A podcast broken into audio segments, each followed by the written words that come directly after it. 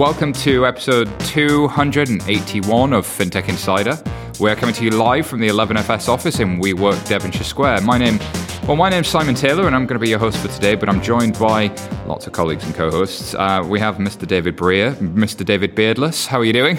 Uh, yeah, still kind of weirded out. I have to say, like every time I get in a lift or see a mirror, the fact that I don't have my sort of uh, my sort of trademark beard is kind of freaking me out. To be honest, yeah. So the beard is no more. It is. Yeah, it's, it's long I, gone. Bre- bread? No, I can't make bread that work. Can zits. Yeah, no, yeah. it's too hard. It's you, too hard. I respect you for trying. Thank you, uh, Mr. Jason Bates. Hello, sir. How you doing? I'm very well. Good. And Mr. Ross Gurr. Hey. Are you feeling festive? Feeling festive and nostalgic. This is our last show of 2018. Festive and nostalgic. Uh, the lights are extra twinkly. There's cake around. There's a tear good. in your eye. Uh, there's, there's, yeah, just that, that ethereal haze. that ethereal haze. And, that, that sounds uh, like a really good like breakout album name, doesn't it? it really does. Doesn't yeah. It? I'm not going to say what I thought it sounded like. Uh, alrighty. Does anybody want to know the answer to that? I do, yeah. I, yeah, a, a, burning desire. It sounds like something you'd buy in a coffee shop in Amsterdam. Oh, Absolutely. Uh, nice. Does.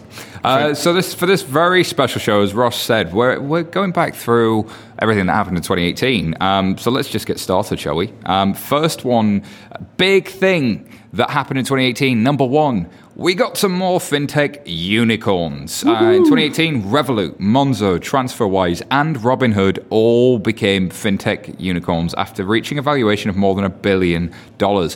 What does that mean? What does it all mean, Basil? The our babies are growing up, aren't they, into beautiful unicorns? It's it's wonderful. Like it feels like the industry is basically growing up, right? They're reaching the point where they're actually having serious uh, impact on the industry and gaining enough customers that actually VCs and everybody's sort of really getting behind it. So yeah, it feels like this is just the industry getting bigger and bigger. Is valuation a vanity metric still, or does this mean something for customers as well? Because this is back, sometimes it's backed up with customer numbers. Yeah, I, th- I, think it depends on the startup, right? There's a few of them in there that I think it might be vanity wise, particularly for the you know the the founders are sort of shouting about it a little bit more than they are the customer numbers, as you say. Yeah. Um, but not in all of these cases. You know, I think in a lot of them they're actually finding proper business models now. Which uh, you know, I know it's weird to be like congratulating businesses for having business models, but you know, it feels like the the thing that we should be uh, we should be sort of realizing is people are actually starting to make money, which is I'm good. Not, I'm not so sure about that. I mean, Revolut's not making money. Monzo's not making money. Robinhood's not making money. TransferWise, I think, is profitable. So, uh, so if anything, this says actually the market thinks that the players that get to scale are going to be worth a lot in the future, mm-hmm. even though that very you know few of them are turning profit at the moment. Which Robin, says Robin Hood are they, aren't they? Robin Hood making money? I don't know. I've got to look that up. But what that says to me actually is that this story isn't over. The fact they've reached this valuation isn't the end of them scaling; it's the beginning. And it's it's kind of an interesting point in time because it's like, oh shit, we got to pay attention now. Um, it's not that nice little Series A company that raised five million that's really cute um, that we could squash like a bug. This is these are meaty organizations that have got many millions of customers. And these companies are launching products propositions that are resonating with customers now en masse they're they're hitting scale.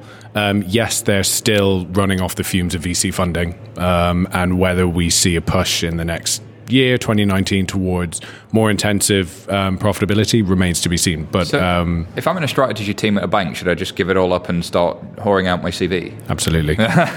I mean, like, why not? But uh, I, I, guess it's um, it like for us, uh, everybody sort of on the street, and people hear like unicorn and a billion. It's a, it's kind of a big deal until you start looking the fact that like HSBC made 54 billion last year. So, you know, they've got a long way to go until we're talking about Goliaths and Goliaths. But, you know, David's kind of getting his shit together, which is good. Yeah, he is. Andy has no beard. Is there no limit to this guy's power? when I thought shaving hair off actually reduced his power. I, know, yeah. I really did think it was the source of all your power. I, like, genuinely, we're worried about that. Like, let's, let, it's only been a few days, guys. Let's see how this goes in 2019. Alrighty. Uh, let's go to the next one. IPOs and not so IPOs, fintech investment. So aside from the unicorns, we saw some IPOs. Um, we saw Adyen came out with an $8.6 billion valuation. Um, Funding Circle, not so well, though. They didn't do quite as well. They floated at 1.5 billion, but end of day they dropped to 1.25. So the IPO market for fintech seems to be up and down. Yeah, it's an interesting one. There's no sort of consistent picture. I think um, Adyen, as you said, IPO'd at a value of 8.6 billion. First day of trading, that closed up 90%. Um, and is kind of the, you know the, shortly after that they announced um, higher than ever profits, so it's just continued to climb. Um, funding Circle not as uh, as successful. iZettle, of course, came very close to IPOing um, and ultimately pulled out in favor of being acquired by PayPal. So no clear exit picture. And I know, and in favor of being acquired by PayPal, but now is being looked at by the competition authority. So that might not happen too. It's like how to bungle getting uh, capital into your organization 101, um, which is a shame because uh, they seem to have done reasonably well. And if you look at the US market, Square has actually done really well since their IPO, in, in, despite initially having more than halved in value. So maybe we shouldn't read too much into kind of the one day moves and step back and look at where these things are in three and five years, which kind of comes back to the theme from the first point, really, is like this isn't the end of the journey, there's a long way to go and medium term markets are efficient, right? I mean, and and Square is a great example of a company that has kind of gone from strength to strength, like you said, off the back of um, maybe a disappointing time. You continued to launch it, roll out products. Um, they've launched, they've moved now into the, the, the point of sale lending space. They're looking now at um, going again for their banking license. So, yeah, exciting times. There's also a question of uh, of of whether the IPO is the the end game now, because especially especially with SoftBank's 100 billion vision fund, you know, it, it, got to a point I think with VC where you'd been through your A round, B round, C round, D round. You know, you wanted your couple of hundred million. Actually, the only way of doing of really getting to that money was was going to the markets and IPOing. But that's not the case anymore. You know, people are raising just crazy amounts of money on massive valuations that ultimately the market is likely to to overturn if they ever do IPO. Because we've seen that happen a few times, where suddenly, you know, uh, companies with massive valuations, startups, you know, suddenly IPO and drop. So. Um, so it, I think it's interesting as to as to how far VC and and the big fund and sovereign wealth now want to get into these things separate from that that main market. It does give you a different option. So WeLab um, on the eighth of November last year uh, raised something like two hundred and twenty million dollars in Series B equity and debt. I mean, it's just a different scale, isn't it? And it's equity and debt. You're seeing. I mean, if you look at what's happening with Uber, if you look at what's happening with WeWork, the mega company has a longer shelf life of being private than ever before. And do they have to go public, or do they stay privately held and hit profit, or do they just like they're these monsters that just keep on growing? Well, you're talking about decacorns there, yeah, yeah, like Airbnb, Uber, Pinterest you know, Adyen, of the, none of those are. You know, uh, Adyen, yeah, Adyen right now have a valuation above 15 billion. I think their IPO this year was second only to Spotify. I uh, mean, what does that say about the legitim, le- legitimization of fintech? But, uh, well, and, and many of those ones that you've just sort of said about on that list are so precariously placed. You know, they are, like you say, uh, you know, multi multi billion companies, but actually like Uber and Airbnb and these guys are, you know, seen as like a shining light for for kind of startups type thing. But most of them seem to be a bit of a house of cards when it comes to their business model, doesn't it? Indeed. Oh well, um, maybe they'll get caught by the regulator. Maybe. Maybe they'll get caught by them. There's been a lot of regulation in the past year. Uh, we've had various oh. open banking things. We've I, had. I see what you did there. You're moving on to point three. It was like a, a, a seamless segue. Yeah. I, did, not even. I didn't even realize we were here. I didn't know. he threw it up. We did not catch it. I know you left me all I'm alone sorry. on the alley oop. I'm feeling. I'm feeling hurt, but not annoyed because I got you, David. Uh, Uh, launched almost exactly a year ago on the 13th of January. PSD2's not exactly been an open, an overnight success. Um, in the, it's been kind of a a uh, UK centric story has um, the PSD2 and the open banking. But as we saw in the US, Plaid have now what uh, been valued at nearly two billion, and they've got a very different route to market. And you've kind of got these two stories of open banking playing out: the European regulation heavy story, and the US competition and startup investment story that, that kind of goes in a different direction. So you know which one of these is going to play out, and how much of regulation has really changed the lives of consumers and changed the lives of of banking, or has this been another year of, oh, just another regulation goes onto the mandatory regulatory backlog? Like non, nothing, and mainly annoyances. Like this time last year, we were all getting quite excited about, oh, open banking, because it literally came in top of the year, didn't it? So yep. it's January something. Um, so yeah, December last year, we were all like, oh, what are people going to do? And it turns out nothing. It was, um, it was the ultimate, like, Yeah, Wah, wah, wah. so open banking, I think, has been super, super disappointing that nobody's really sort of grabbed the ball by the horns and done something with it. GDPR was just an annoyance, like uh, for about eight weeks of basically figuring out whether I accepted some random terms and conditions of a thousand people who sent me something to my Gmail account. But but with open banking, I mean, it was halfway into the year, or even even beyond, before ev you know the big CMA nine actually had their shit together. Yeah. you know that they had the APIs in place. Mm. So it got to a point where it wasn't a global universal solution. It didn't all work in the same way. There was lots still to work out, and it lacked killer use cases that people were sort of shying away from doing because everyone was still working out how all of this mm. thing worked. so I don't think I ever expected it to explode in January, you know, January tw- 2018. But it's one of those things that, you know, as as we talk to clients about new propositions and ideas, the ability to to build banking data in from other accounts uh, is there. It's just not the major thing. Yeah. It, it's it's a facilitator. Part of the jigsaw. But how many, you know, how many clients have we talked to where it's like, yeah, we're going to use open banking to get that source of data, like, and we're like, yeah, we're like, Yeah, we're, they they always say like uh, to aggregate all the accounts together because customers will want to log on to our mobile app in order to be able to see all their other accounts, and you're like, great, because that's what everyone else is saying. yeah, I think we need to tell Liad about that one. That's definitely going to be a There's, there's a comic coming to some to a Twitter feed near you soon of like, I know, let's aggregate all of the accounts together so that you can aggregate your aggregated accounts, and it'll be like a, a- an account aggregation pyramid, and you'll be able to see the aggregated, aggregated, aggregated accounts. You won't even know which one's yours anymore. But and I think that's the the first stage. I mean, the the most common conversation that I've had with with big bank clients this year has been around trying to change their view of APIs mm-hmm. as enabling end-to-end journeys rather than letting me other see letting me see other banks' data and bringing that in one place. That's the like level 0.01. It's like we can bring all the data together. But the fact that we've you know we've got uh, lots of businesses out there in the non-banking world that are using APIs cleverly. Like I think on a previous podcast we spoke about Uber, the fact that it's just such a great API-based business. You've got uh, a, an app that uses uh, APIs to a phone that, that, that Uber don't own. Uh, they use uh, Google GPS, you know, Google Maps in order to show where you are. They use Braintree in order to make the payments. Uh, they use internal Uber APIs to move cars around. Connecting all of those APIs together give you these really seamless journeys. And we've just not seen that in banking yet. People on on creating those seamless journeys. They're still thinking about how to aggregate all that data together. yeah. Well, they're doing what they've heard everybody else do because there are herd. Me- there's a herd mentality going on, and I think there's that means there's so much opportunity. It's almost like it's only one percent finished. Almost. But by the regulator, you know, forcing especially incumbents to open up those backends and like it creates that level playing field that breeds innovation, right? Simon, You said open their back end. I really did. I I'm get- so sorry.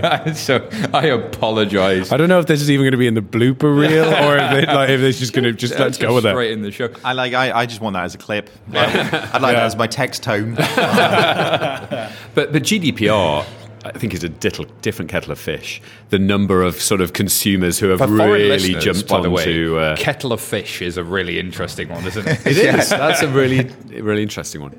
So um, I don't know if I can explain kettle of fish. To be honest with you, I know what it means. I just don't know why. Right? we'll leave that for the uh, for the listeners to uh, to work out. I've Blooper no reel. idea. Definition in the show it's a notes. different kettle of fish. Um, I mean, I had uh, I've got a friend who runs uh, some dinners for uh, for wealth clients to come along and uh, and learn about his services and all this kind of stuff. So he invited some people along to this like Michelin star restaurant, all this stuff. Sends them a note afterwards to say, uh, you know, thanks, and I'm just following up on whatever. One of them was like, "This is not GDPR compliant." It's like, wow, suddenly consumers are given this whole new th- new thing, Sort and of. I am a big, big advocate of GDPR. I mean, the number of uh, large companies that are just taking the piss with when, with Yeah. regards to data and the abuses of it, and actually, you know, make giving them some responsibility. But I have seen a few abuses of it as Uh, well. well, that's the thing. The intent of GDPR is absolutely spot on with what the economy and the world needs right now is empowerment of the individual to take control of their data. The implementation is horrifically bad. All it has become is a contract annoyance that makes doing life slightly harder than it was before for no good reason. And some, you know, that person who always goes, "Ah, I've got a point. What about GDPR?" It's just given that person another thing to say. It's like, no, get out of the way, you idiot. We're trying to solve a problem here. Um, but anyways, we've we've done uh, a couple of shows on this sort of stuff. Um, I feel like we've we've come down negatively on GDPR, which like I'm sure there's just this tiny percentage that abuse it, and 98% of the time it's a great thing. But even so, great in principle, but, I've not seen it great in practice. But it was Yeah. just an annoyance. Like this was over summer, wasn't it? It was just like uh, so many emails. 10,000 emails Yeah. to say I know. sign up again. I just didn't care. Like I think it actually coincided with me just stopping using my Gmail account. So I'm like, I don't understand how I'm still getting emails, given I didn't accept anybody's thing. you know? All, all I've seen off the back of it is that at least now we know that hackers have our data. Some, sometimes there's also that thing where you used to go to a website and it says this website uses cookies. Now you also get another pop-up that says also you have to accept that we can track you, and it's like and you can't view the website unless Yeah. you accept Yeah, everything. exactly. So it's like. What, what, Is that what that says? Because I just click OK. Yeah. No, then, Oh, you then on what you can do everything. is you can go in and individually opt out of certain advertisers if you so wish, but doing so is so excruciatingly painful that you will never ever do it. So, again, well intended, um, but not successful. Um, if you want to know more about open banking, we did an insight show on episode 274, um, and there's a whole bunch of episodes around dirty data that we did that you should go back and look into. All right, next story. Um, Big banks make little banks. This one, great title there. I'm guessing that's David. That has you written all over it. Ickle. That's nice.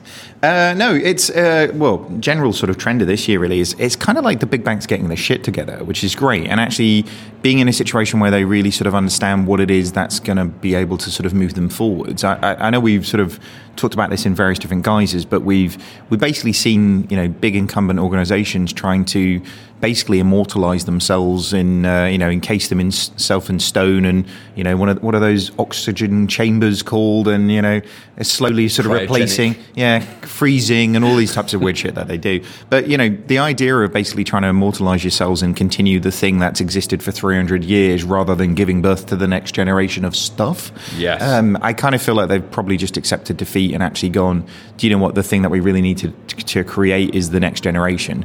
Uh, and actually by doing that they're creating not only the technological advancements that they need to to really sort of compete in this market but establishing the cultures of smaller organizations that allows them to really push back on the big play, uh, the big fintech players. But I think it was the year, uh, like to build on that, that banks discovered that digital isn't just a veneer or a little app, but actually a different operating model Yeah. with different levels of costs, with different ability to give services.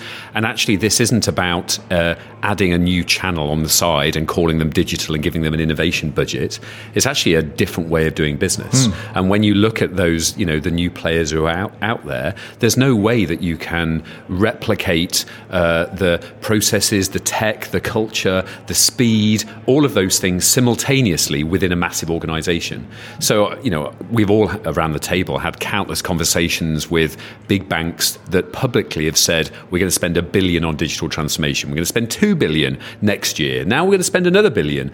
And it's got to the point in 2018, I think, where they've said, actually, let's stop spending all these billions and let's start understanding that if we're going to create something with a new operating model, a truly digital business, then that thing needs to be have some level of separation, and let's let's give it a different brand. And, and I think that's the thing to build on both of those points. Uh, it's you were sort of going there with the having children thing um, rather than starting to get the older thing to, to go faster. That I, I still come across it occasionally where it's like, no, we need to brigade the entire organization and get them to all move like a startup. And it's like, one, you probably don't want that. That's not what you don't want people moving fast and breaking things with your millions of customers. But actually, a child falls over a lot. You know, like if you think about the metaphor of that, that really makes sense because they're learning really quickly. So instead of trying to make the 76 year old win a marathon by spending billions in the, in the Olympics, why don't we think about let's have children and train them and teach them to become something big as they hmm. grow older? And I think that's the key metaphor for me is like stop trying to make the 76 year old win that Well, marathon. I think for me, it's again to that well-known refrain it's the move from commodity products to mm-hmm. intelligent services. And the intelligent services business and the operating model is very different from the the manufacture and distribution of traditional financial products. Different, yeah. and knowing that that's a different business uh, means that you have to create a different business. And, and doing that within a, a massive organization of 40,000 people that's a vital utility to millions of others in a heavily regulated industry is just crazy if you think you're going to, you're going to make that transition uh, you know, w- while the thing's running. It's, it's incredibly difficult. Terry Wogan of FinTech, what do you think about this? I loved. I honestly loved your metaphor. Like, take the seventy-six-year-old, spend a load of money on. I don't even know what it would be, bionic something or other, Yeah. to get him to win the marathon it at would the just be a rascal. Yeah, yeah, yeah, A really fast rascal. yeah. But so I'm liking your word choices today, David. rascal, lickle, ickle. not? But we've seen some successes in this space from the big banks, right? I mean, Marcus, Yolt are two very good examples. Denizen. Denizen, Aslo. But what um, what do you what do you think's actually got them to this point though? I know we you know we've had various different common conversations, but we've been saying this for a couple of years now. But it feels like people are kind of getting it this year, and you know based on the sort of inbound and various different things, like this isn't a trend that's kind of going away. So what happened at the board? Like there was somebody like, hang on, we spent billions last year. We're going to spend billions again. Like I- was I- it a You know what I think it was? fool me once? I think it was the the tsunami of regulation has finally slowed down, and people are starting to think about growth, and that means they had the thinking space to think about growth in a different way. The ironic thing is, though, then going to issue an RFP to figure out how to build a startup just feels wrong to me. Like, do you do you know uh, many startups that started uh, by responding to an RFP? Like, there's just there's still some behav- buying behaviors that I think are pretty interesting and culturally that that I think we need to overcome. I think it was the the fact that suddenly you saw some fintechs, Revolut, Monzo, It's others, visible. Suddenly bec- got to a million customers, two mm-hmm. million customers, and and where that that there was always that questionable hypothesis before of great, someone's got a new app-based bank, but really like get a current account customers at 150 pounds or something in customer acquisition costs. Are these are these boys really going to get anyone to switch? Because switching rates are, ma- are historically low. Like no one switches their bank account, so the, these guys are never going to work. So uh, in my you know in my little head, I've got this uh, vision of the investment board where someone's standing up to say, "Great, we're going to launch a new thing." Uh, or we're going to replace our core banking system and, and do intelligent Trigger services. Uh, and you can see the uh, the board sort of going through their questions like is it going to be expensive? Yeah really expensive. Is it going to be risky? Well yes it could take the whole bank down. Right is it going to make us a lot of money really quickly? Well not really because that's not what we're really into. Okay and has anyone done this sort of outside? Can you point to any successes? Well no not at the moment but they're going to happen right why don't you come back and see us next year and we'll see how we get on there and i think this year they came back and or maybe even the board turned around and said hey my my niece is using is raving about this little pink card why aren't we doing something about that yeah. and the guy who was there with the investment case is like i've been telling you about this for years Do you know how many times I've heard anecdotes from really senior bankers who go, My kid has an iPhone now, all the kids have it, we need an app. And I think you're exactly right. My kid has one of these pink cards now. My kid has one of these Revolut cards. My kid has a free trade account, Robinhood account, Chime account, Venmo. Wherever you are in the world, that I think is, is an, a stunningly astute observation, as is the fact that it's time for an ad break.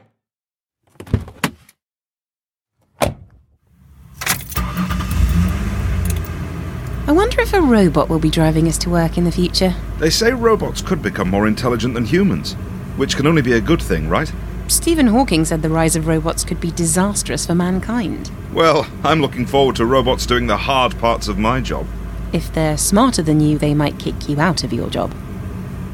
Artificial intelligence. Innovation or invasion. Don't settle for black or white. For the full perspective, turn to the Financial Times. Visit ft.com forward slash subscribe today. Today, customers are demanding greater value from financial services. They expect more agility, innovation, and security than ever before. Most financial institutions are held back by the shackles of closed legacy systems that limit transparency, block innovation, and ignore customers' demands. Finastra has a bold vision to unlock the potential of people and business. They've created a platform for open innovation in the world of financial services with fusion FusionFabric.cloud. Their solutions span retail, transaction lending, and treasury and capital markets on premise and in the cloud. Start your transformation journey today with Finastra. Slam. That was like a hardcore ad break. I'm, I'm sorry I just threw you right in there. David felt felt hard done to a little bit. Well, I just think about them, it like whiplash straight into the ads. I just, I'm just going to dunk you right in ads in, in this one. You got to be ready for it. You did hear the Terry Wogan of FinTech saying, "Imagine." do it for us. Do the imagine. Imagine. Tingles. Oh, those, those spine tingles. All right, the next story is about, well, it's Asia Pacific. Um, there's a lot uh, going on in that space. As always, huge, huge year for the region. Uh, the thing that caught my eye, of course, is yes, uh, WePay had its largest red letter day ever, um, but we've seen other things around the fringes as well. Um, what stands out to you, Jason? Uh, I thought that the amount of investment going on in China is crazy. I mean, we've got a few unicorns, but they are growing just crazy. I mean, I, I found a, an article that's talking about the fintech investment in China is is up almost tenfold already compared to last year, with more than 37 billion raised by fintech companies between 2014 and the first half of 2018 across uh, 309 Jesus. transactions. Chi- China generally just skews like the average on everything that happens in any of these spaces, doesn't it? So being in a, being in a situation where they're raising so much money and doing so much things, then you sort of feel like they they're always that outlier. It you feels need to, unfair, doesn't yeah, it? take them out of the data set so they don't spoil it for everybody else. I feel like they should have done that with Usain Bolt and the Olympics, right? A lot of Olympics metaphors today, but you know, it's just like you're an outlier. Like it's weird because I'm literally looking at Usain Bolt's restaurant right now. So like that's like a weird head fuck you just did for me, Simon. So I'm mind fucking it. How did I not notice that? I know it's right there. I feel like we've gone all potty mouth this episode, by the way. I feel Oh, like no. I might have started it off early on. I, I apologise, listeners, especially if you're listening in the car and the children are there. Oh, hey, yeah. kids, sorry about that. Nasty man on the radio is, is really nice. Mummy loves fintech. Bob McLean loves fintech. Shout out, Bob. Um, what about uh, other parts of Southeast Asia, though? I mean, obviously, China continues to be the story of our age. But if we put that outlier aside for a second, hmm. anywhere else stand out? Well, so I, I think the the stories that we were sort of covering a little bit earlier on around the the sort of regulatory climate over there as well. So actually being in a situation where we're seeing both HKMA and MAS uh, on the regulatory front really starting to sort of step the game up. You know, we've seen the virtual licenses that are being issued in uh, in Hong Kong. We're seeing MAS really sort of drag racing against everybody on the planet in terms of doing the most innovative things from a regulatory perspective. So, you know, I, I don't think it's just um, very, very large investments. It's actually similar story to what we've sort of seen in the UK, where very fruitful grounds are being uh, created through the regulator really allowing it to happen and not strangling it before it's ready to go. And I think this is an interesting contrast to open banking GDPR that really well targeted, like opening up of regulation that's not lowering the barrier, but mm. that's saying, here's this other thing for this type of thing, here's this other route to get to the same point. The scrutiny at the end point is the same. Well, and, and very much optically, if you look at the difference between what's happening with HKMA and what's happening with MAS, and if you flip over to the US, actually, the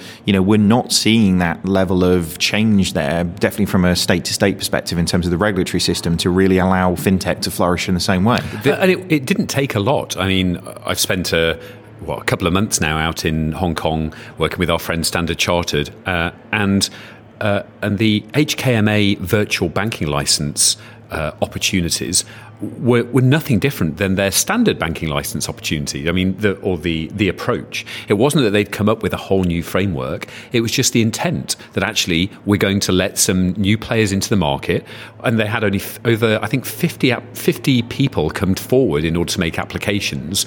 All kinds of things like Chinese fintechs, some of the big banks in in Hong Kong. Um, uh, different collaborations of retail players and uh, you know existing uh, sort of uh, in, industrial players. I think that point about optics is so huge. Uh, I mean, if you go back to what happened with the uh, Bank of England and the FCA and PRA a number of years ago, same thing. Like this statement of intent. If you ask anyone that's been through it, I think you might know somebody. Um, that wasn't easy, and it's it's as hard as it's ever been. It's just the intent of come talk to you, come talk to us. We intend for this to be an option for you. We would like more of this type of company in the market, but we're not going to make it easy. It's still going to be extremely hard. Uh, which is where the PRA and the FCA, I think, have led the way with their secondary objective. You know, beyond protecting the fidelity of the UK financial system, they're also now encouraging competition. You know, have their secondary objective because markets that have competition tend to do better for that end customer. Absolutely. And so I think seeing that both in Hong Kong, suddenly it's opened up, and suddenly the you know some a place where many of the big banks make a lot of money from that that population, are now being opened up for you know for new players. And of course, in Australia, my uh, my friends over at Xinja uh, have re- have just got their banking license. So again, they're you know they're starting the whole Australian thing. It's starting to happen. There's another bank called the 86400 as well, which uh, still Is that like down. a sci-fi series? I'm sure I've heard. There was the I'm sure I've 4400, and actually, it wasn't bad. Uh, I'm not going to lie, it was a reasonable TV show, but a terrible name for a bank. I'm sorry. Um, Anthony Thompson is like a, a serial entrepreneur who's launched many, many banks, and I'm sure this one will go on to do as well as all of the previous efforts. But terrible name. But it's about helping you make the most of every second of every day. Yeah, I get the meaning. Yeah. Just I quite like the meaning. Yeah, but try and fucking Google it. Yeah, yeah. sure. The end. Move on. in comes Brear with savagery. Yeah. I think so. Um, And again, sorry, kiddies. yeah. The mean man was drinking beer. He didn't mean it. But speaking of market competition, I mean, to Jason's point, we've seen that play out in a number of ways. Yes, we've seen it play out in different geographies like Hong Kong and Australia. But in the UK now, I think you're seeing the next logical step in that a challenger bank launches a feature, and now the big banks all want to have that feature too. But so, but the regulatory point here is still quite important because um, when you look at HKMA, I think they've been so open at looking outwards. I think they regard the FCA in particular as the sort of gold standard, and they've been really open to. You know, just sort of fostering that competition, fintech bridges, sandboxes, all that sort of stuff, and it's now starting to pay off. Yes, Sydney at the moment, it's it's sort of starting. It's starting from a very low base, eighty six four hundred Xinja. Actually, apart from that, there's not a huge amount happening. But the first ones aren't the last ones usually. I suspect No, of you'll course. see more. And the interesting thing about fintech bridges is people, you've now got a global regulatory community that's looking to learn from each other and that is communicating what works and what's good for the consumer. And I think that's the. I, I think like on that though, it's it's like the HKMA one. Like if in the first round for the FCA on the you know the the lowering of the the guard, we had one of the biggest banks on the planet applying for a banking license, we would have probably been quite surprised. You know, the Yeah. first on every list for the virtual banking licenses is Standard Charter. Like this is a massive organisation trying to dramatically do something different in the way that we were sort of describing before. That's a really interesting sea change. Be- because we're now in that space where we've got Marcus and Yolt and Yeah. all of those guys, and so the bank's now open to Hmm. this, and and now with a new virtual banking license, being able to spawn a new digital bank. It's funny because we've got like the UK from four or five years ago with today of all Yeah. of the new players actually starting new things off. Well, and, and the difference between that as well, you know, if you look at what we did with Mettle, we didn't publish or shout about it until we were actually live. Whereas Standard Charter, from like about 14 seconds after it was happening, then, you know, everybody was sort of promoting and moving that forwards because it's it's the sign of such a significant change within that organization that it's it's there. You know, I think it's a it's a very a very different feeling. you know? But you're seeing that double header, right? So you're seeing they're launching new uh, brands, but also the main brand is doing a lot of copycat stuff. So you, yes, you see, this is the next theme, by the way. I'm segueing as seamlessly. did, you- did you notice that? I may have even tried to do it a couple of times. Nice. Um, the so Monzo and Starling released gambling block functionality. The big banks launch it. Yeah. The, the uh, challenger banks have a map of your location of your transactions. The big banks now have that. They allow you to freeze your card. The big banks now have that. Will we see more of this copycat thing going forward? Do you think that's a major trend? Yep, and it's not terrible.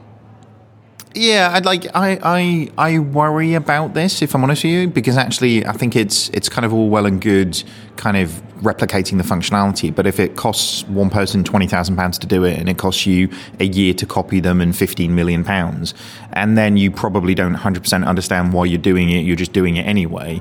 I'm not sure it's setting the right precedent, and you're definitely not going to start recruiting the best type of talent by basically just going, you know, copy what everybody else is doing. But but is it a bad thing to do both? Right? If on if in the mothership you are copying just to kind of keep up with the market, at least it's better than what was before, and then you do the other thing. Yeah. But I think there's been a lot of work going on behind the scenes in order to to uh, increase those release cycles. We, I know, you know, nationwide, Barclays, like a variety of banks, have really have been almost quiet with releasing all of these things because they put so much effort into retooling so that they can make you know three releases a, a week or something. Where before it was going to be well, the, the graphs of it, it would take you know forever for a bank to go through all of that. So I think that the But- but I, I've- think that the the whole competition uh, remit of the FCA PRA has really like started to has has kick-started the market. It's worked. But also, it's more expensive now for banks to just keep doing the same old thing. I think Right. so, and and it's riskier to not do anything, and it's riskier to try and do a big bang change than it ever was. Um, which moves us on to the next point, which was big bang migrations. Sorry, you are on fire, man. This is inc- have you, have you got somewhere to be? but, but just to, just to go back slightly, we're going to come back again. But, but like like if um, like I can hear I can hear Simon Vans-Colina like laughing hysterically at that point because it's like three releases a like a week. or that's cute, you know. Like Yeah. you know when you're in a, an organization who has you know real sort of engineering uh, operational capability and you're releasing like a hundred times a week and doing the, everything that you can to make every change that you're doing as small as it possibly can meaning it's you know doesn't have the significance of the impact and it's not uh, completely service destroying if there's a problem then three releases a week just seems kind of lame you know Well, like especially when the new competitors are gaining customers so quickly, and they're releasing at hundred times a week, and they're also doing it with a different customer brand, different way of customer communicating, and they've got a grasp of their data because their core systems are different. Yeah, but, But- it's but it's like saying it's like well, uh, well, yeah, you know, I know you're not, you know, you're not an Olympic runner, but like your time's quite good. You know, like it's like actually this is not like an everybody gets a medal. sort Yeah, no, there's no, no scenario. prize for participating. Exactly. So This- I just wanted to pick up on the point side that you made about attracting talent. Uh, if you actually think about it, yes, all right, talent wants to go to fast-moving startups where they're empowered and they can actually like affect change. But also, if you think from a customer base perspective, what had the most amount of reach and affected the most amount of change? Monzo introducing the gambling block or Barclays introducing the gambling block. And actually, from a scale perspective, Barclays affected change and touched more people's lives with that. it's true. It is true. I, I think there is also a new a new table stakes arising. It's like what does a standard account have to do? And it always used to be. I mean, we know this. You know, s- you'd go to a big bank and they go, "Well, what's everyone else doing?" You know, Ross, you know, Yeah. that's doing the research side. Absolutely. People like benchmark me against the competition. Yeah. and it's like away you go. And now suddenly there's new competition, and suddenly the benchmark of well, you're 98% of what the market does, or 102%. It's suddenly actually you're 67%. Yeah. That's actually a, a, a big driver, I think. I think that too, and to and back to David's point about don't just copy because they're, the people you're trying to copy aren't standing still; they're moving quicker than you can. So if you spend three years trying to copy where the challenges are now, well, they'll be not only further ahead than you in three years; they'll be nine years ahead because they're moving at least three times as fast. To be a fast follower, you have to be fast. Well, definitely. Uh, people always used to talk about, you know, Monzo being, well, is that it? But essentially, you were looking at an MVP account, something that just basically provides you with discretionary spend. You know, a, a money you can load money, a card you could load money on and go and go and spend. But it was based on a, a microservices-based modern architecture that means that actually it's you know it's humming along at two percent of what it could possibly deliver in the future. And I think when you start to see new things come along, or I don't know, say that there are suddenly sub accounts that, that you're going to share with a variety of different people, then at some point the banks go, oh fuck, like we can do gambling blocks, we can do geolocation, like multi asset sub accounts that you can share with everyone. No, that's just not going to happen. Yeah, we're out. no, you lost us, dear. but that's the thing. I do remember working in a big bank and people going, Why are you so excited about that? It's just a prepaid card and an app. And I'm like, You've missed it because it's not that it's a prepaid card and it's an app. It's how it's been built, it's what it could be. And it's also uh, the mechanism they use to understand stuff. I think also in the, in the product of a lot of these new propositions is a real understanding of the customer, not lip service to the customer. And the things that are really important important to the customer were not those th- features of the product that existed 200 years ago. The things that are important to a customer are very, very different to that. I don't know. I don't know. It's, it's interesting, isn't it? Like I, I, I never really look at. Um, in some instances, hundred percent. I never really look at Revolut and go, they really understand customers. Do you? I just look No. at Revolut and I go, holy shit, they like deliver so much stuff relentlessly. But they're just they're just putting stuff out in the market. I think the difference is now you just actually got to be good at something.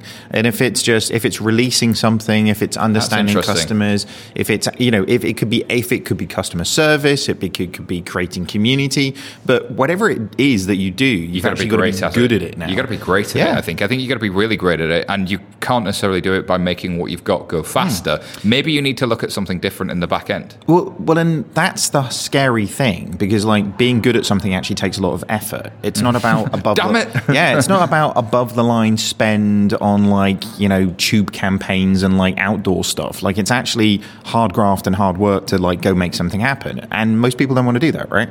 and it doesn't necessarily become compatible with all of your existing matrices of governance and spend and um, kind of cycles and all that kind of stuff. And I think the old model of the way we'll get to new is by doing a big bang is now finally kind of broken. In that we saw with TSB was the big one this year, um, but there are, have been plenty of other examples around the world where somebody's taken their core banking system and gone, we'll jump, we'll leapfrog into the future by taking another product from another vendor that does basically the same thing. And that might be uh, you know in in addition to the whole like look there are fintech challenges that now have a few million customers there's also people who've tried big digital transformation and been spanked by the regulator and also you know uh, uh, locked customers out of their accounts for a few weeks at a time i don't think they were literally spanked by the way although they may have been I don't know. Like that would focus the mind. Yeah, that's a good man. I mean, that'd be a whole lot better than just firing the CEO and giving them a fine because fines don't work. Can we continue down this thread and just see where we get to? well, I'd like to see bring back putting CEOs in stocks, throwing tomatoes at people. and Like spanking with a big like wooden paddle Yep. this is why that we says did. regulator on it This is why we did an episode title called "Ritual Humiliation." this is precisely why there is an episode called but, "Ritual Humiliation." but you might say that the whole uh, uh, Yolt, um, you know, Mettle, that all of that kind of the new big banks creating little banks also protects them from the TSB scenario. It's a better way of doing it. It's a better hedge, and it allows you to grow and learn about doing things in a different way, hmm. to grow a new architecture rather than trying to leap in one weekend. Yeah, I, I think I think that's that's the thing. It's like when you do look at a Mettle, when you do look at a Marcus, it you know we talk we say this all the time. Like we really need to make this sticker. Like it ain't what you do; it's the way that you do it, right? So That's you what know, gets results. Exactly. So these these little things that are kind of now coming to fruition and coming to the the sort of public uh, eye are just the buds of change within major organizations, right? Um, you know, the thing that it is from a propositional perspective, in the same way as Monzo was a hot coral card and a, you know, it's prepaid thing and an app, then actually it ain't that. It, that's what was there to start with. It's everything that's been put behind the scenes when it comes to operational excellence, whether it's talent, whether it's culture, whether, you know, whatever it is that makes all of that sustainable to make it a really healthy business. it's you know? it's customer perception as well. Because mm. I think Marcus can talk to customers in a way that Goldman Sachs probably can't. You know, that that when they launched in the US, they um, made a big campaign about talking about debt and making that okay. If a big bank like Goldman Sachs does that, the initial reaction is cynicism. But when it's something that looks like a startup and sounds like a startup and talks like a startup, So I, I'm still on the I'm still on the fence a little bit with Marcus, if I'm honest with you, because actually, like they've got incredibly large amounts of customers sort of driven to them, but basically we're in an environment where there's like fuck all savings rates. So basically, if you would have done anything to make a good savings rate, you would have got crazy amounts. You of could have had a postal campaign to uh, Yeah. to Well, they And they did. did. accounts. They did in the They US. did. they Yeah. did. Um, so they did a lot of classic stuff well, but I think the new stuff, like it, it, I give it a B minus, even though it's done extremely well because they used a lot of traditional techniques, but they did it with a rate. Yeah. Uh, but they also did the other thing, which is have something that was incredibly easy to sign up to and was really, really thin as a minimum lovable product. It did only what it needed to, and brutally so, and nothing else. I, and like, don't get like this is not me being like hipster fintech dude. Like I've lost, You've lost a beard, I know so I can't, can't be I know. I Now know. you Like just- I, I'm now gonna get all fintech serious dude. next year. Like I've already, I've already said in the office I'm wearing suits again. Like I've got all so Three many piece, I know watch chain. full craziness. pinstripe. Um, Watch chain. When was that ICO?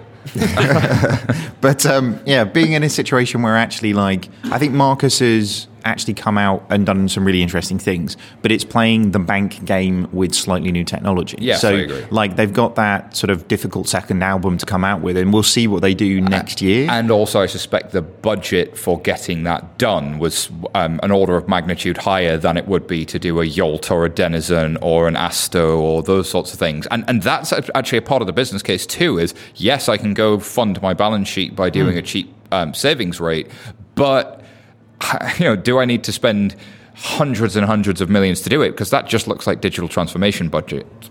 But uh, in parallel to that point around, you know, Monzo having produced this uh, market level account, but now has all of this headroom, I think there's a really interesting point around the first few ventures that these banks get into. They're having to reconfigure so much internally risk frameworks, governance, management. Like, how do you actually launch a new product and enable it in order to, uh, to have new releases when traditionally it used to, used to have the the release team planning a few months ahead as to what might go on. So, so it interests me as to like obviously with Mettle It's like having done so much work in the back end to make that happen. Uh, now suddenly Mettle two, Mettle three, Mettle four, with a bank that's actually big and has you know a, a good amount of capital to deploy, Yeah. actually sort of. Um, cleans the pipes. Suddenly, there's there's uh, uh, the opportunity for doing a production line where a variety of fintechs might be launched. I think this is a really interesting and nuanced point that people will miss. There is still a fundamental difference. Go, open that can, do it. Just go it. Let, let, let people hear it. That was Yeah. a beer. Beers are happening.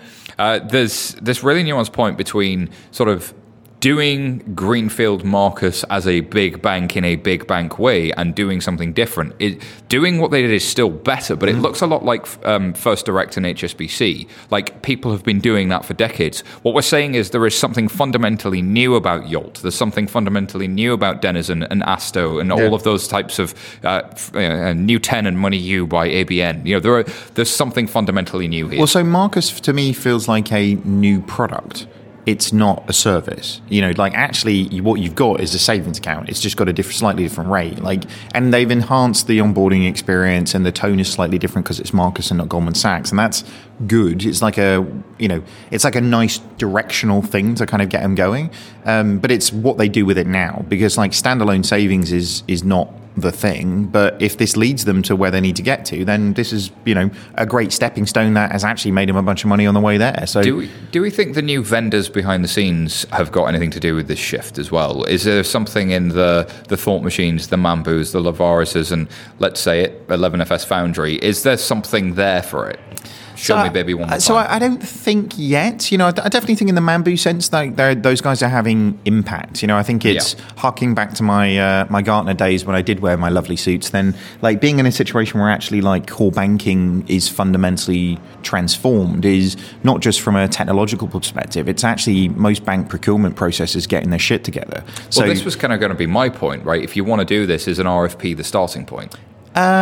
Well, an RFP tells you what you ask the vendors to tell you. So actually, if you're looking at people who have spent a bunch of money and sold a bunch of stuff, then actually you have a tendency to get the people who have spent a bunch of money and sold a bunch of stuff. But actually, Yeah. if you're looking for the, you know, the scenarios where actually you're looking for technological advantage, and actually this is what we're seeing. We're not, we're not seeing really big organizations, and this is probably the best thing that we've actually seen fintech really bring to market is we're not seeing huge organizations looking for you know 15 years of deployment experience in 57 countries, which of Well, that's not 50 you're not anymore. in. It's that it's that zero to one, isn't it? It's Yeah. that threshold.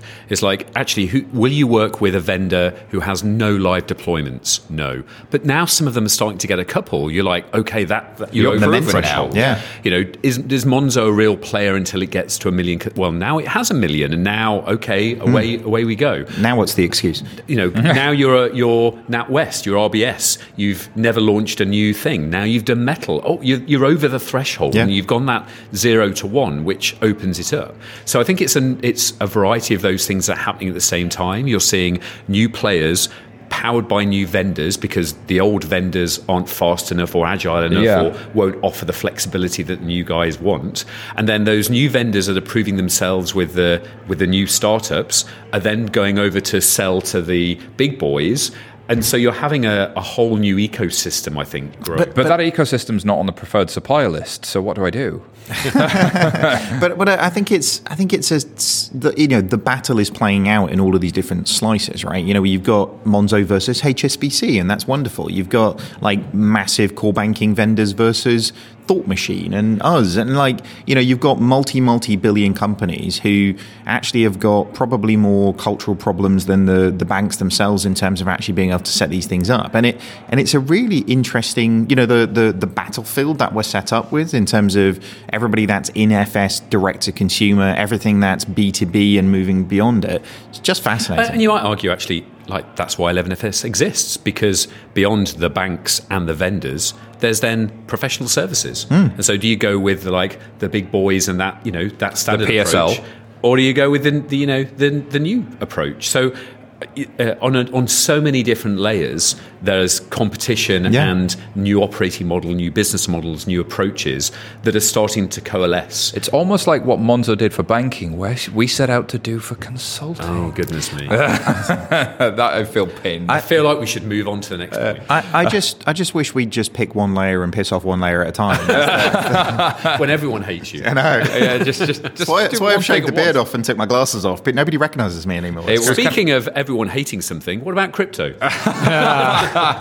oh wow. Let's tiptoe through crypto. Let's do this. Uh, in the year that saw crypto go drop more than 90% from its all-time high in the year that ConsenSys one of the largest consulting organizations have announced um, or are rumored sorry to be laying off more than 50 to 60% of their staff um, in a year in which 98% of icos are no longer actively traded and in a year in which arrests have begun not been a great year i'm not gonna lie okay, that's all good, well and good, but like, is McAfee at his own dick yet? No, uh, Is McAfee okay? uh, that's that's what I'm worried about. Uh, where are you, John? Call me. Um, and also, we saw recently Blythe Masters has even left Digital Asset Holdings, so not all uh, is well in DLT land. So I feel like we're we're heading back to David's suit wearing days at Gartner because if this because if I've ever seen a trough of despair, this is it. Like Gartner hype cycle in large. It- like we had that big peak, everyone was in. Like people were taxi drivers were asking about whether they should be buying Bitcoin. Oh, Uh, yeah. that doesn't happen so much now. I, do you know the, the amount of people who are on my LinkedIn asking me advice, uh, asking me to advise an ICO is now zero per week. Thank goodness for that. That's a few less messengers. Like the thing that, uh, and I, I remember having this conversation a lot when I was at Gartner, is uh, not everybody gets out of the trough. Like, and actually, that's the sort of realization that this isn't a like a methodology you get to the end of and it's all wonderful. Like, people don't get up the other end of this thing. So, like, do we really? Do we think You got to hodl. You got to believe, David. You like you were just like yeah, what like you're homeless and you just you're warming yourself from your Bitcoin, you know, like uh, So my only thing here is: Do I believe that uh, crypto cryptography developers in the open source will stop spending their time doing this stuff in parents' basements or wherever it comes? Because if you believe that they will just down their tools, think, ah, this cryptography is bollocks, I'm just going to jack it all in for the whole planet, then in that scenario, crypto goes to absolute zero. Otherwise, there's something there. Now, whether or not that something is the revolution of financial markets and getting rid of central banks, eh, I've never really been convinced on that one. Whether that's even remaking financial markets in the next 10 years, I'm not really convinced on that one either. Is it like, uh, so Vitalik Buterin on episode, I believe, 76 of Blockchain Insider, which is available on iTunes now, Wow, he's getting really good at this. uh, talked about uh, cryptography upgraded, and I like that. Finally, a sensible narrative, which is the old, the great thing about cryptography is I could hash something, and you would be confident that from that hash, from that signature or, or hash, even.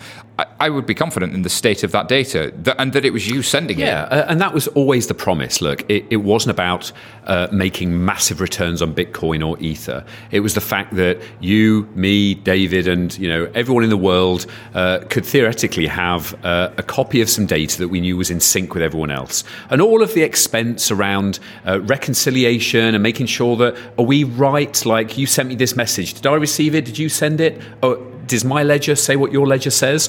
Like that's beautiful and has some real use cases. Will it cure cancer? It's really not going to. Well, is so- it going to, you know, feed Africa? No, it's not uh, going It to. probably not. But the other th- thing did, we, of that is did we just get carried away then? Is that is that what so. it is? Because like like if you're trying to tell me like the answer is cryptography, it's been around for like two thousand years. Like, yeah, it's been around for a little while, and every now and then somebody goes, "Oh, that's a good idea," and basically that's what's happened. Somebody's gone, "Oh, that's a good idea." So it was more of a like a complete cycle then. Like it's Yeah. come. It's like flares are going to come back into fashion at well, some point. it, it was the fact that it was a uh, an asset, a currency, a religion, a technology, Mm-hmm. a cult. Uh, it was so many different things, and it was always interesting. I, I'm sure you guys had the same thing. You'd go and give a speech, and someone would sidle up to you afterwards and start talking to you about crypto.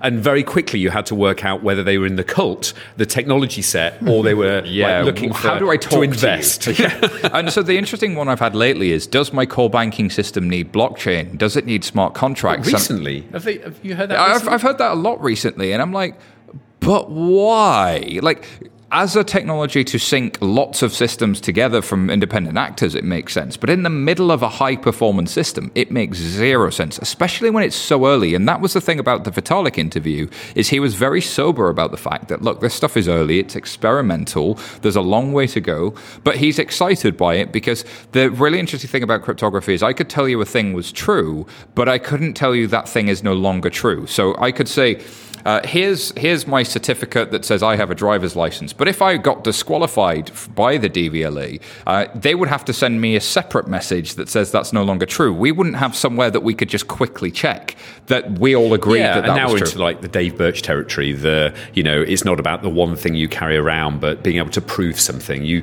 you don't need to see my driving license. You just need to know whether I'm allowed to drive. You Yeah. don't need to know my age. You just need to know am I over 18 Yeah. therefore can I drink. and so Can we so- prove stuff easily without a lot of work? But but like like no shit, Vitalik's like happy about it. Like how much ether do you think he sold? Like do you think he does he care now? Like Do you know, he- he's do you know, essentially I, like I think for him it's never been about the money. Uh, listen to the it interview. can't it can't hurt though, right? Like Well, I mean- he's Tim Berners Lee, but actually made a lot of money. like so now he's like. Just sit back and see what happens, and you know he sold enough of it to make a bunch of money. He's kept enough of it to make a bunch of money if it works out. He's not even gone Mark Zuckerberg, weird Silicon Valley geek. He's just like he- Hold on, we're talking Yeah. about Vitalik. Vitalik Oh, the guy's the guy's a heck of a nerd, um, and I mean that with love.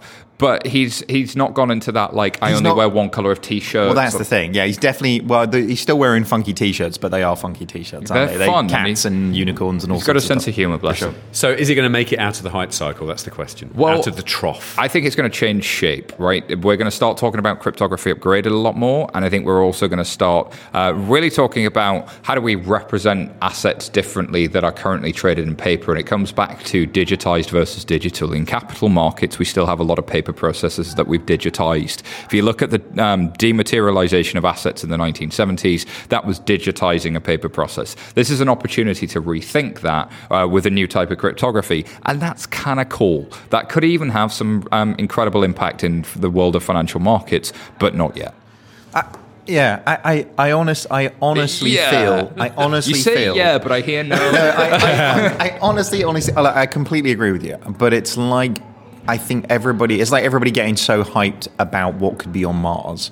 Like, Yeah. and actually, if it feels like we've had like a massive um, realization in the industry that we've actually got bigger shit to sort out. completely and, And, i'm so with you on that this is why like as a founder of 11fs i'm not banging the drum internally all the time going we're not looking at blockchain enough i'm going you know this is this is right this is but but it will come back. I think that's the thing. And actually, similar to like all of the furore that we saw around AI, it's like um, you know banks banks have been trying to be sort of going like okay, like machine learning is a massive thing, and we we're going to do that exclusively over anything else.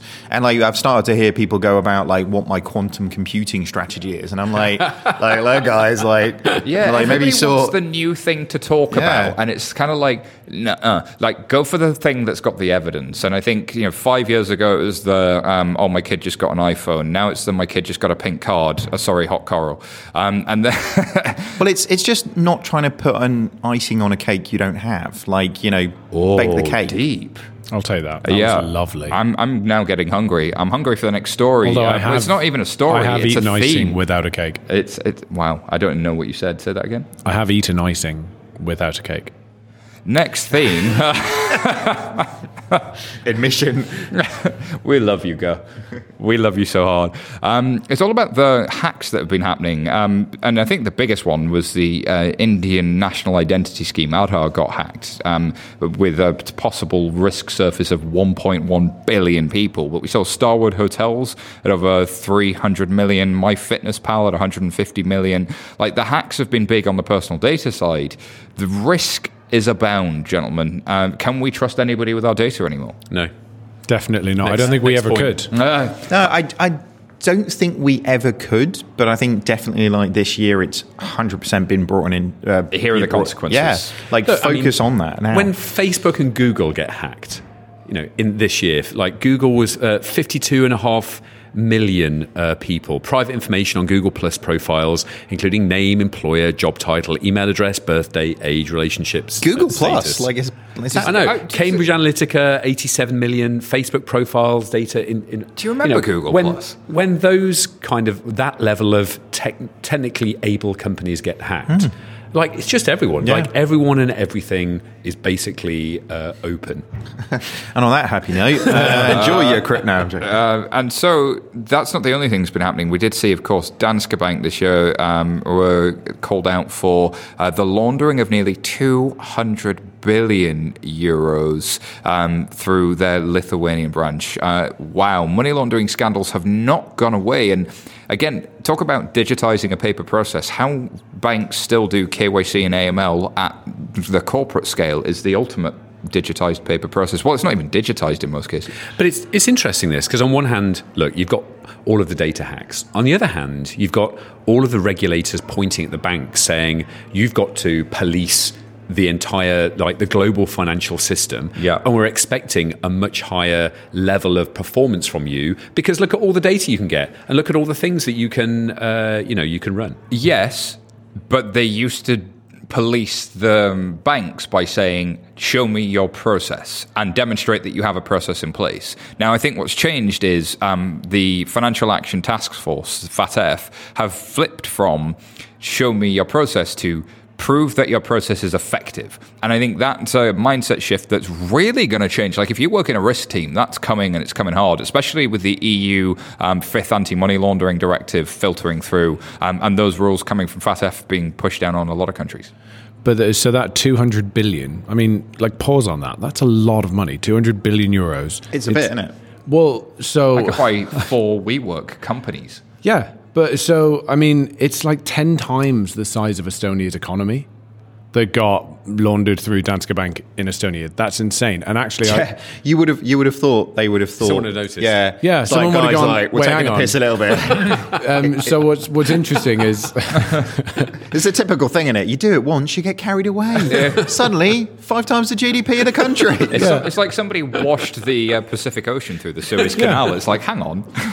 But so, but they've they've arrested like ten former employees now I don't even know how sophisticated this was. I think it was just people on the inside Well, uh, so allow- the- enabling this to happen. If you go look at the processes for preventing money laundering, you get from um, KYC and AML, then you get customer due diligence, CDD, and then you get this thing called enhanced due diligence. Ooh. yeah, now enhanced due diligence. You've been mean- through the training, I can tell. Oh my god. That, that CBT, you were like all over that computer-based training, I was all Sounds like you know almost too much about it. Have you been spending Check- much time David, in check the bank Estonia lately, or uh, I, I don't know where he's going, but I feel like enhanced due diligence. I know isn't where as he's good going. as it sounds. It's jail? It's where it's going. it's not as good as it sounds because uh, it involves things like adverse media screening. Have they been in the press and said a naughty thing? Uh, politically exposed persons, like is this person exposed to, to somebody who could be corrupt? Um, Anti bribery and corruption. Um, but my, my personal favorite is the source of funds check. And a source of funds check typically involves a piece of paper and asking you, where did you get those funds? And you go, won it in gambling. And they go, aha, you have filled in the form. That's very good. On you go. And like, that's just got to change as a, as a set of processes. Uh, here's hoping we do. And people move towards effectiveness and they have Something on blockchain, maybe. yeah, we got to agree that There they did indeed win it at gambling, um, and they'd be able to prove that they won it at gambling. But this was my point earlier about GDPR.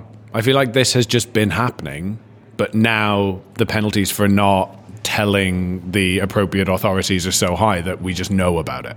I Nothing else has so. really changed. The- well, we've seen really, really, really, really, really, really, really, really big fines for not getting your AML controls right in the tens of billions, and yet this is still happening. And I think it's not that people are trying to follow a process that's the issue, it's that people are not doing them well. They're not rethinking them. It's like, I've demonstrated I've followed a shitty process is not good enough anymore. But, but they've also got, you know, Deborah, who works down the bank, who's stand, sitting there. I thought that was an acronym. I didn't know. like, who, hey, Debbie. who's like, "Hey, Debbie." Just come to pay a check in, and on the other side of the counter, you've got the most sophisticated money launderer, you know, in the world. Who, who, if they're money laundering two hundred billion, they're going to be pretty good at what they do, and are going to be uh, like, like I don't know, crazy degrees, crazy training, you know, teams of people. Deborah is going to struggle, honestly, when it when it comes to um, I don't know. I'm trying to think of a good name like uh, for the money launderer. That's one for you to email jason at 11fs.com. Good names from Hands. Oh, wow. Die hard. Well, Hans Gruber is gonna is gonna take it take Deborah. Yeah. It tis the season for Hans Gruber. Alrighty. Um, the last theme of the year, of course, has been fun branding, meowing cards, and much more. What's been your favourite part of the year, David?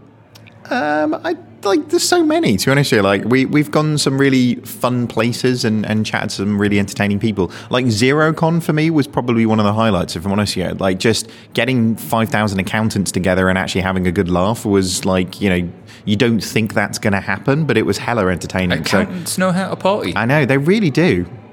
I, I'm, I think we should let that hang. I didn't know that was a thing. What accountancy's 5,000 having a, accountants an, get a, a like a, a good time. It's a borderline rave. You should see the lighting.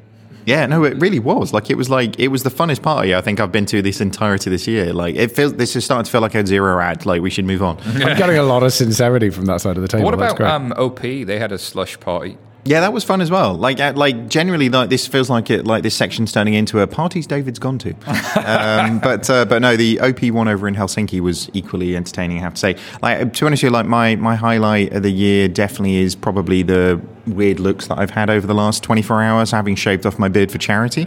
So uh, like, I kind of feel like I've done a thing that both makes me feel terrible about myself, but also really good about myself. Which, I- I've, I've got a question for you on that. On Is it starting to get old every time you walk into the office? Someone goes, "Excuse me, sir, can I help you?" I must have had it 26, 27 times in the last sort of six of working hours, really. So Still yeah. funny or no? Not so much, no. So It's, it's losing its appeal. So for me, 2018 just feels like it's been crazy long. It's one of those where it just seems to have flashed by and just seems to have, have lasted forever. Yeah. Um, but the fact that you know we worked on, on the launch of Mettle and that, that that's came to fruition. The fact we've been over to Hong Kong and worked with Standard Chartered on their thing.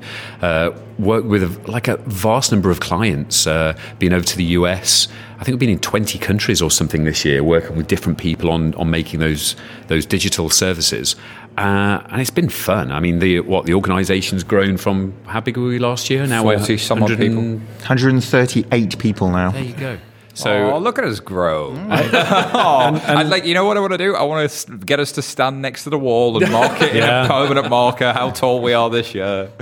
I Get think- the school photo the beginning of the school year. Bu- building on that, there's been some really nice milestones this year, like the LinkedIn top 25 startups, you know, announcing forgot Mettle, about that, yeah. announcing Foundry. It's been a Yeah, really DMB good Foundry. year for 11FS. Jeez, I went straight to what were the parties I enjoyed, and you you made it all serious. Says That was lot. good, yeah. We launched 11FC. And oh yeah, that. now we have a football team. Like everything is right in the world. I like. I, I do agree with what Jason said though. It's like actually. Oh, now you do. I, I won't. No, but no, but Tell us just- about those parties you've been to, David. well, it's it's less about the stuff we've done. It's just more the overriding feeling like we've done a lot of stuff. I think everybody's in a situation where it's like been a long year. I think I've never probably had a year where Christmas has come at the perfect time. Usually, there's like a billion things that we need to do. Now I'm like, actually, I'm both terribly tired, but also incredibly excited about what happens next year. I I think there, there is a trend. There's that similar feeling across the industry. I mean, there's never been a better time to work in retail banking or in finance, in fintech, in the last what hundred years. You know, now is the time when things are changing and people can make a real impact, either in the large organisations or in, in small startups. And it's like it's lit that fire. I think. Yeah. Banking used to be that scene from Mary Poppins with the bankers, and I think it has now changed a bit. Uh, I do think there's a uh, a bit like the big tech companies have gone through the tech backlash. I think we've got to be mindful of not celebrating tech as the answer to everything, and we've also got to bear in mind that you know people's money and livelihoods are on the line, and it's a very serious thing banking did for many many years. But at the same time, the opportunity that you, money touches everything, and if you can change how finance works, you can change the world. I I think I think the great thing is I think we've gone beyond that, and I think that's what scares many of like the traditional companies is we've gone through the like you know the buzzword of like AI or blockchain or like mm. machine learning or whatever, and what's the realization now is that smart people are the answer, and that's wonderful. You know, because actually, what's happening there is you're you're moving into the the, the I feel period. like you should have to go through a course to learn this. Like, should, I should have had to pay thousand dollars for a class, and Yeah. like, smart people are the answer. You just No, give I it think- away on a I- podcast. I think you're, you're spot on because we're moving from a very mature market where, look, we know how all this works. Just sit there and do your job. Be that cog because the machine works is a big thing. Yeah. We're printing money. I'm cranking this handle. You keep cranking your handle, we'll all be good. Maybe you get to crank my handle at one. oh, hang on. Easy. I know it's Christmas, but Wow, Deborah. No, so um, but it's, Now kids we're now car. getting to that point where uh, where things are changing, and suddenly it's not that sort of big, massive machine with you know everyone like uh, stay doing what you uh, what you need to do. We're having to work out how this new thing works, and that means that all of a sudden you don't. It, it's not about organising vast swathes of people in in order to to all be coordinated together. It's about working out new things, and suddenly like talent becomes a thing rather than a just shut up and do your job because you might be talented but I just need you to, to fill in the form. Yeah. There was a real cultural thing in large organizations before about don't overstep your boundary. You've got to give one person that job and you can't do their thing and they can't do your thing. And it all got very political. The opposite is true in, in the, the tech world. You've got to kind of fill in the gaps and play in the spaces. And like talent will really enjoy that. And I have no doubt whatsoever. And I've seen it many with the clients we work with and the places I've worked. There's a massive amount of talent that wants to work this way inside the organizations, the large organizations and the small ones already. 2019, year of talent, I tell you. I, There I think go. I think the last thing the last thing I should say that I really enjoyed was I think it was about this time last year that I very drunkenly shouted very loudly at an after dark that if it was the last thing that I did I would get will.i.am on the podcast and I think I stand vindicated on that one. Yeah, the, the lesson learned. People do not challenge the Brear to do a thing. So, it- so what's for next year? Who are you getting on next year? Well, I'm, I'm coming for you, Snoop Dogg. this is going to happen. Some cannabis-related fintech thing. I, I don't yeah, care he at has that point. invested in Robinhood. Um, I'm just putting that out there. Paris Hilton did a thing.